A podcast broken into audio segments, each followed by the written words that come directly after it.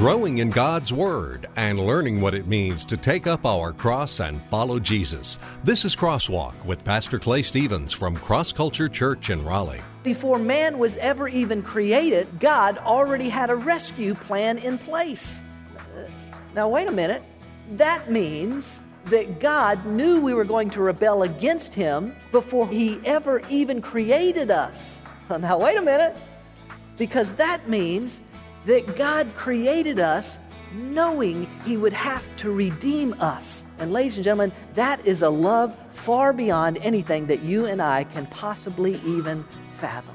When Jesus came into Jerusalem for the last time, He was greeted by crowds of people cheering, "Hosanna! Blessed is He who comes in the name of the Lord." It was thought to be a declaration of belief that the Messiah had arrived. Jesus' disciples must have been very excited as they contemplated the possibility that their teacher was going to be embraced by Israel and declared their Messiah. But less than a week later, Jesus was hanging on a cross, and the disciples were scattered.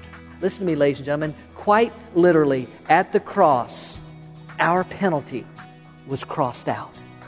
And you see it. You see that Jesus didn't just stumble on to the cross. He had a plan that included a payment. I'm Rick Freeman. Welcome to a special Palm Sunday edition of Crosswalk. Today we take a break from our current series to focus on our Lord's sacrificial death. Pastor Clay is taking us to Luke chapter twenty-two, where Jesus and His disciples are gathered in the upper room to commemorate the Passover. Jesus knew that He was only a few hours from the cross, so He taught His disciples to keep a new commemoration to help us all remember the price our God paid that we might be set free from sin and death. The Lord's Supper isn't a ceremony or a ritual. It's a time of deep reflection and appreciation for what God did for us. Now here's Pastor Clay with this week's Crosswalk. Holy, holy, holy, I want to see you. Um, I don't know if you heard this or not, but this past uh, Thursday, uh, the oldest living man in the world passed away. Y'all hear this? This is not a joke. This is for real. The oldest living man in the world uh, died this past uh, Thursday. Walter Uh, Brennan or Brennan or something like that was his name. I forget offhand. Um, but anyway, uh, Walter, uh, in an interview this past fall, listed what he considered uh, the keys to a long life. So I don't know if you want to take notes or not. Now let me say this. Uh, in the article I read, there's no indication in the article that I read that Walter Brennan was a believer in Jesus Christ. Matter of fact, in what I read in the article, I'm pretty sure he probably wasn't, but I, I don't want to uh, assume that. So uh, whatever you want to think about some of the things that he uh, that he had to say, this is interesting. What he said were the keys to a long life, and here's what the world's oldest man said were the secrets. First, he said, embrace change. Even when the change slaps you in the face, every change is good, according to the oldest man in the world. Uh, second thing he said was, eat two meals a day. That's all you need. He said it, not, not me. Work as long as you can. That money's going to come in handy. Well, that's pretty wise, especially if you're planning on living to one hundred fourteen. You're probably going to going to need some, and you know, that's, that's pretty good. Um, the more you do for others, the better shape you're in. Help others. The more you do for others, the better shape you're in. Well, that's that's nice. We certainly want to do for others and that sort of thing. Um, and then I think this is the last one. He says, accept death. Now, this is the one that's interesting and the one that I have a little bit of an issue with. Accept death. He says, we're going to die. Now, that's certainly true, barring the generation that of believers that are alive when Christ returns and raptures the church. Uh, everybody is going to die. Some people are scared of dying. Never be afraid to die. Now, I got a little bit of problem with that, quite honestly. Now, if you if you know you belong to the body of Christ, if you know your eternal destiny, then I say, yes, you have no reason to fear death. But if you do not have that assurance, and in the last part of the statement, he says, never be afraid to die because you're born to die. I don't believe that. I don't believe you're born to die. In fact, I believe that we're born to live. Born to live life to its fullest. Born to live life in, in abundance, as God defines that. and born to live life forever, eternal. I don't believe we're born to die. I think we're born to live. With one notable exception. There was one who was, quite literally, born to die.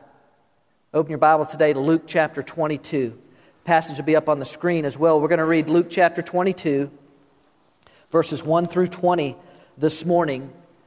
The account of the, the Lord's Supper, the, the, the upper room experience. We were there last week as we looked at Jesus washing the disciples' feet, and we're taking a break from our series uh, on discipleship this morning, uh, but we're still in that upper room where last week Jesus washed the disciples' feet, and this week he introduces to them this commemoration. It's kind of, it's kind of, to me, it's kind of fascinating to think that in a little while, you and I, those of us who know Christ, are going to be invited to the table. The same table, in a sense, I know it's not the same literal table, but the same table that the disciples gathered around two thousand years ago.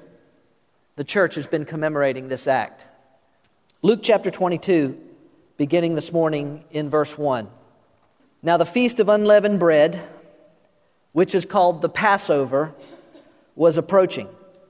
The chief priests and the scribes were seeking how they might put him to death, for they were afraid of the people. And Satan entered into Judas, who was called Iscariot, belonging to the number of the twelve. He was one of Jesus' disciples. And he went away and discussed with the chief priests and the officers how he might betray him to them. They were glad and agreed to give him money. So he consented and began seeking a good opportunity to betray him to them apart from the crowd. Then came the first day of unleavened bread on which the Passover lamb was to be sacrificed. It was part of that, that holiday, that commemoration that I mentioned last week, this Passover, the celebration of their deliverance from slavery in Egypt. Verse eight, and then Jesus sent Peter and John, saying, "Go and prepare the Passover for us so that we may eat it."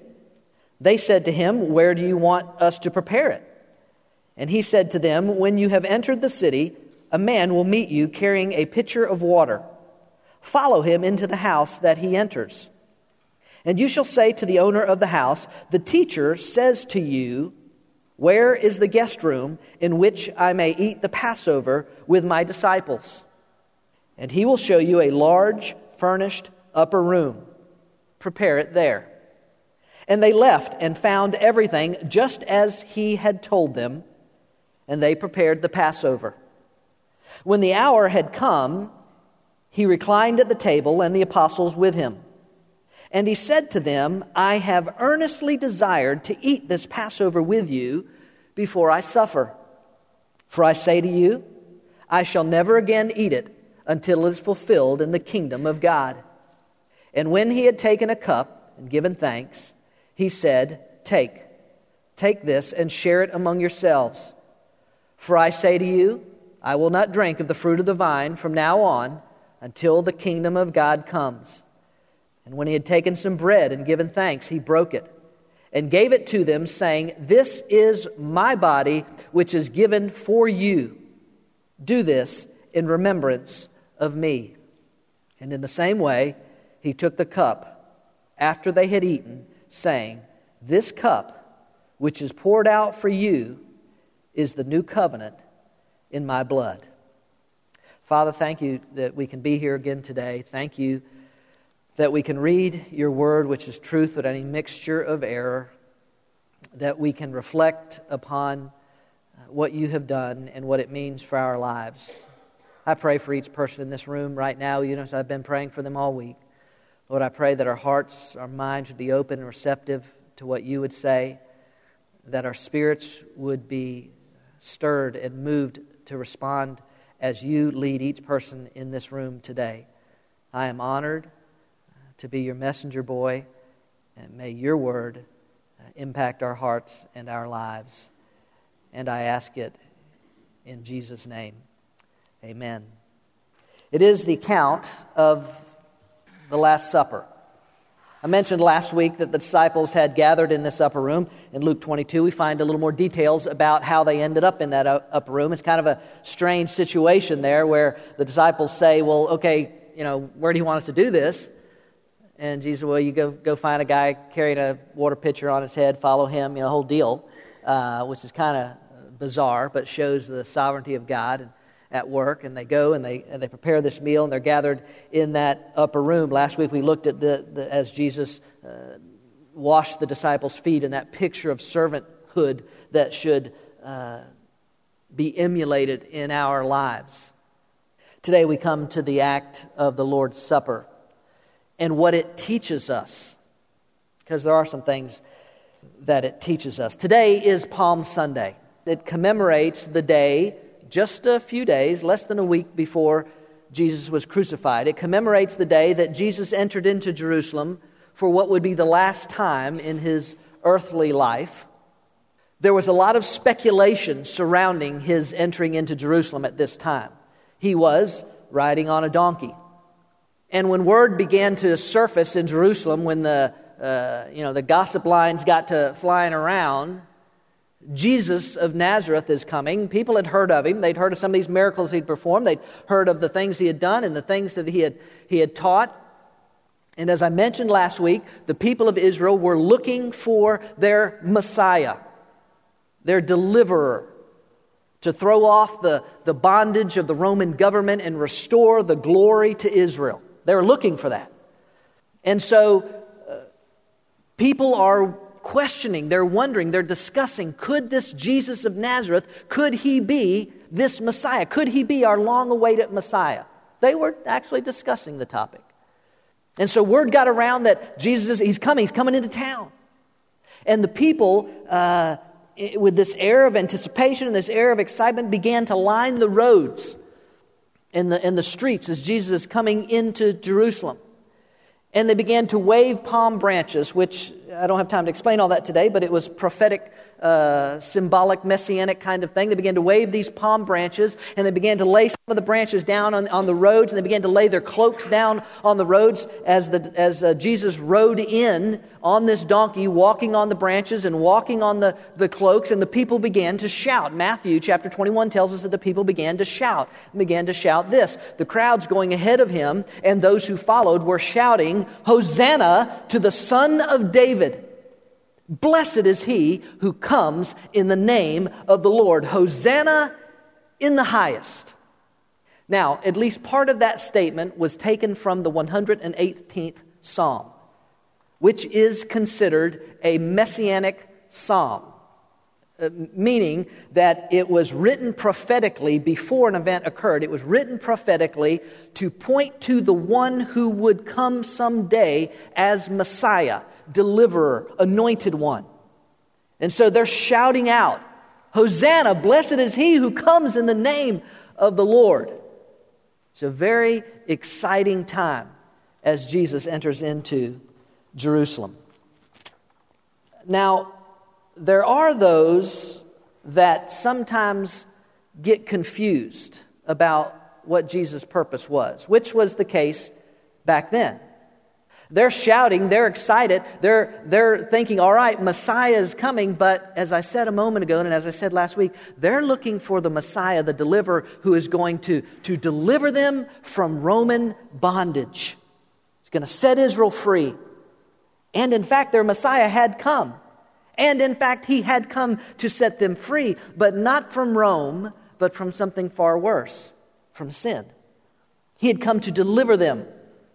And still today, people are sometimes confused about Jesus' purpose in coming. His coming, by the way, is unquestioned by all but a, a handful of people who would, who would simply refuse to acknowledge uh, the overwhelming historical evidence.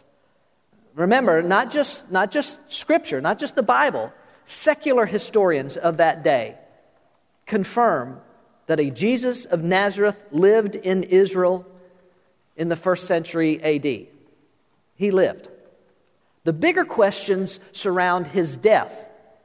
And again, not necessarily how he died, because secular historians, even of that day, acknowledge that a Jesus of Nazareth lived First century Israel, Palestine area, that he got some sort of gathering around him, and that he was put to death by the Roman government.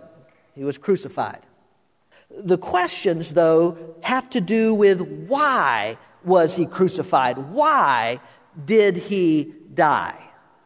Because there are those, you may or may not be aware of this, there are those who who believe that Jesus did not intend to die on the cross. That Jesus got um, caught up in uh, political intrigue. That he was in the wrong place at the wrong time. That he, that he made the wrong people mad.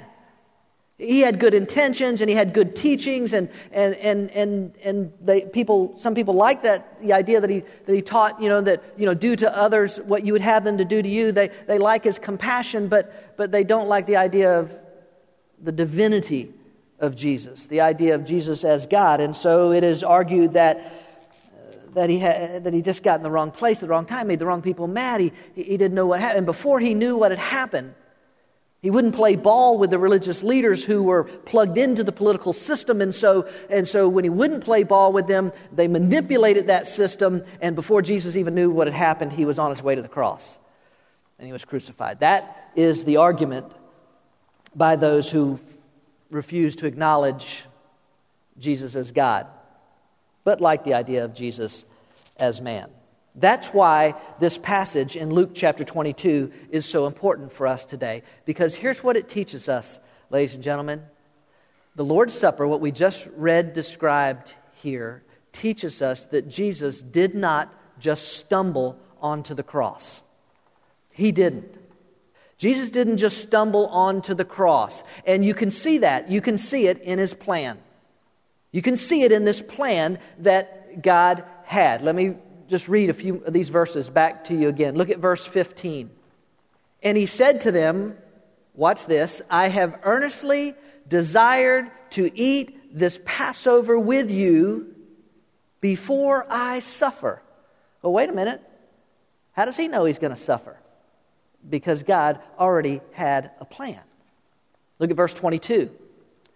For indeed the Son of Man, watch this, is going as has been determined. It's already been determined. But woe to that man by whom he is betrayed, referring to Judas and his responsibility for his own free will and the actions that he made. But clearly, Jesus is stating that he is fulfilling the plan. It's the plan. Look at verse uh, thirty-seven. We didn't read that far today. But for I tell you that this which is written must be fulfilled in me. And here's what was written. And he was numbered with transgressors, for that which refers to me has its fulfillment. Referring to Isaiah uh, chapter fifty-three, I believe it is, um, and the, the prophecy that, that the Messiah uh, would be put to death with among thieves, the lawless. Jesus was not some young, naive dreamer, starry-eyed dreamer that that just didn't realize what was going on around him and and just somehow ended up getting killed. No, he's God, and it was always God's plan, ladies and gentlemen. It was always God's plan. Look at this passage of Scripture in First Peter chapter one. You've probably read it before.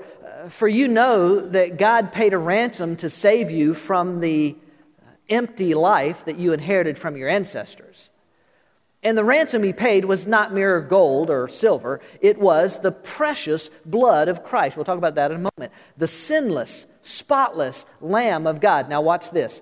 God chose him as your ransom long before the world began. But he has now revealed him to you in these last days. Now wait a minute. Long before the world began? Well, now that means that before man was ever even created, mankind, God already had a rescue plan in place. Now, wait a minute. That means, if God already had a rescue plan in place, that means that God knew we were going to rebel against him before he ever even created us. Now, wait a minute.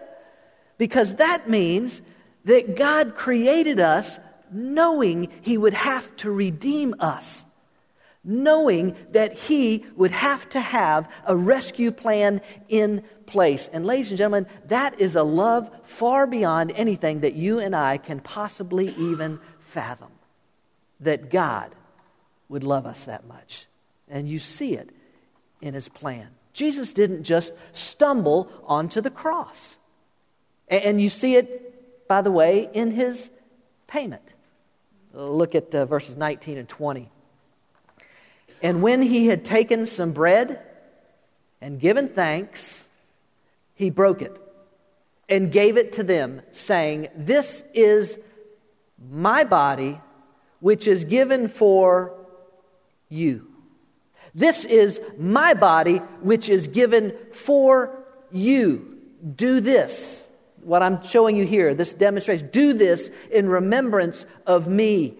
And in the same way, he took the cup after they had eaten, saying, "This cup, which is poured out for you, is the new covenant in my blood."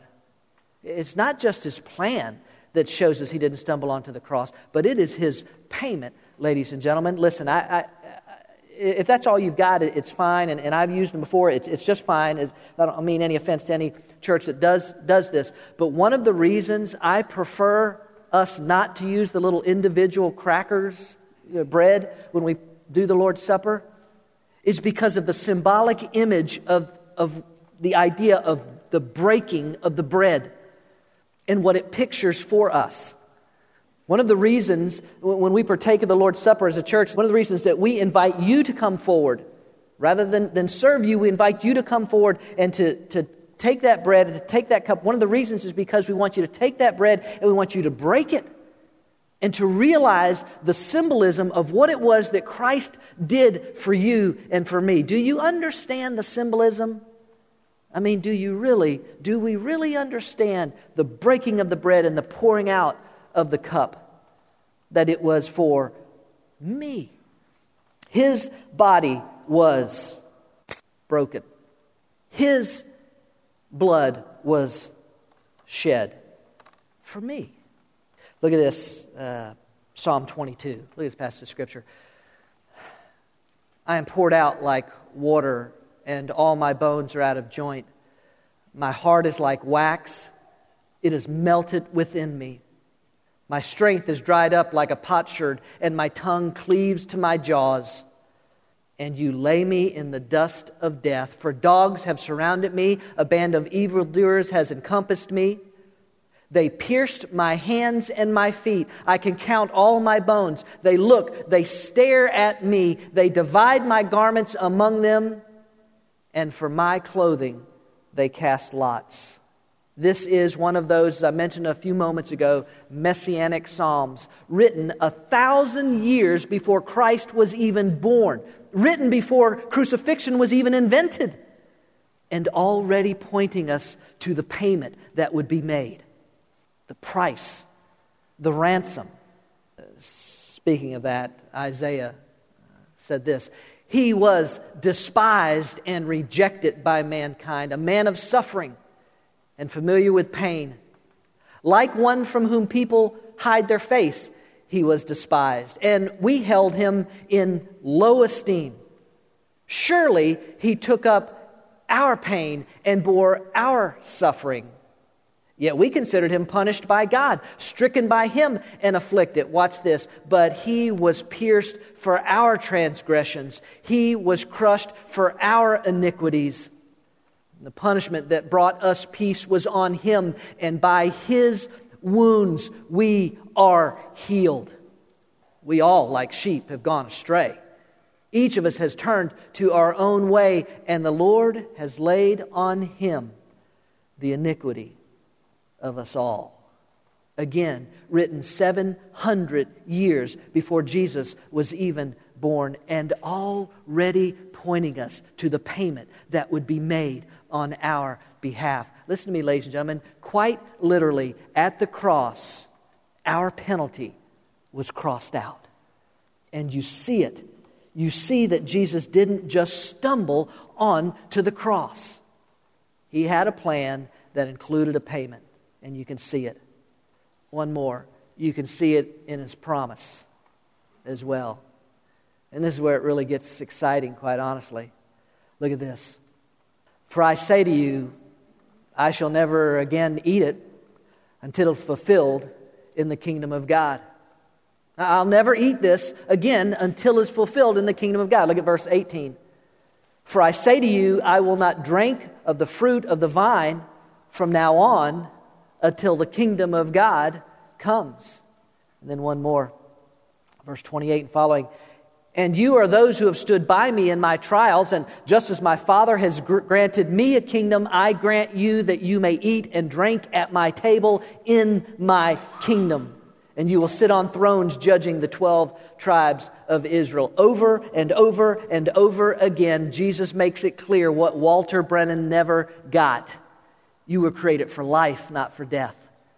And that, that Jesus' life on earth was not the end. Our life on earth is not the end. That there is an eternity waiting each and every one of us, and that God is preparing a kingdom for those who are part of his family. And Jesus, in no uncertain terms, spells out, this is what's going to happen. I won't eat this bread again. I'm about to go to the cross, but I'll eat it again in the kingdom.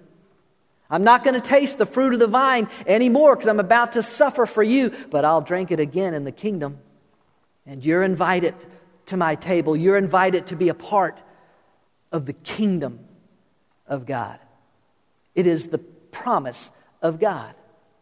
I know we spent a year uh, last year, we spent a whole year in the book of Revelation, but uh, could we ever get tired of reading this? Revelation chapter twenty-one.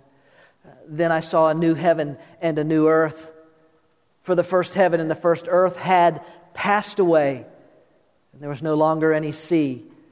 I saw the holy city, the new Jerusalem, coming down out of heaven from God, prepared as a bride beautifully dressed for her husband.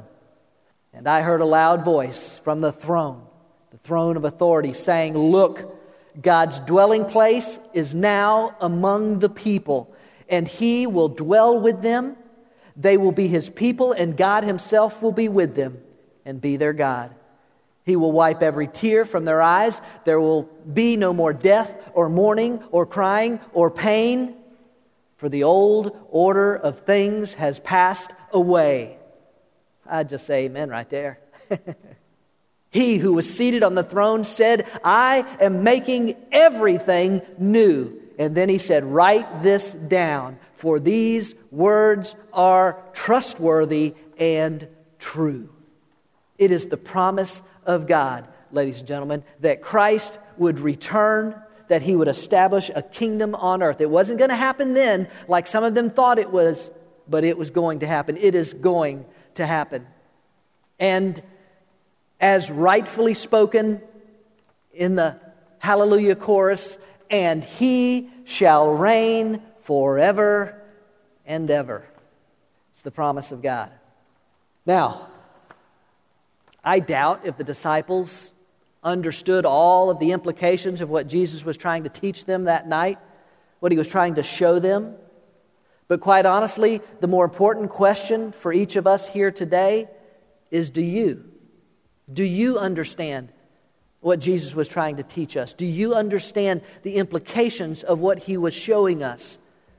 Because what he was showing us was he has a plan. He's had a rescue plan in place from before we were even created. And that plan, listen to me, that plan includes you, if you would take up what God offers for you.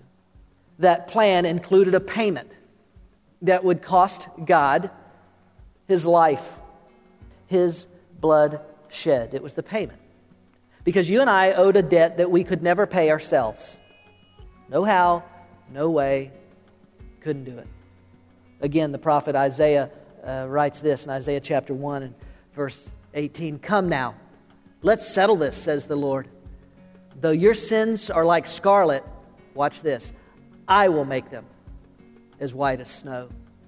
Though they are like crimson, I will make them as white as wool. God's plan and God's payment provided God's promise to us, ladies and gentlemen, a promise of eternal life, life full, life abundant, and life forever. What a plan, what a payment, what a promise. Those of us who have trusted Christ as our Savior owe everything to Him. His love for us is more than we can comprehend, but it shouldn't be more than we can appreciate. How about you? Do you know Him as your Savior? We're glad you joined us for this week's message on Crosswalk. Each week, Pastor Clay opens the Bible and brings out its exciting and practical truths to apply to our lives. Cross Culture Church is a new church in North Raleigh, but instead of religion, we're about relationships. And instead of rituals, we practice realness. We meet Sundays at ten thirty at Leesville Road High School, a mile and a half south of I five forty exit seven. And we welcome anyone looking for a place to learn about God's plan for their life. At Cross Culture Church, we experience the liberating, satisfying, life-changing power of the cross, and it's our desire to bring that power to a culture in need of freedom, hope, and joy. We hope you'll come join us on a Sunday morning. We'll save a seat for you.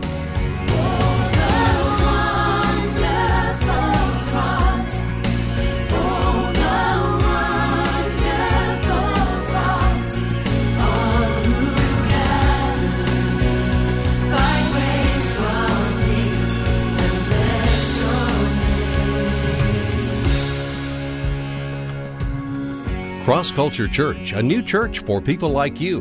Learn more about us, who we are, what we're about, what we do, and what we believe. Visit us online at cross culture life dot org. Cross Culture Church, taking the cross to our culture and taking our culture to the cross.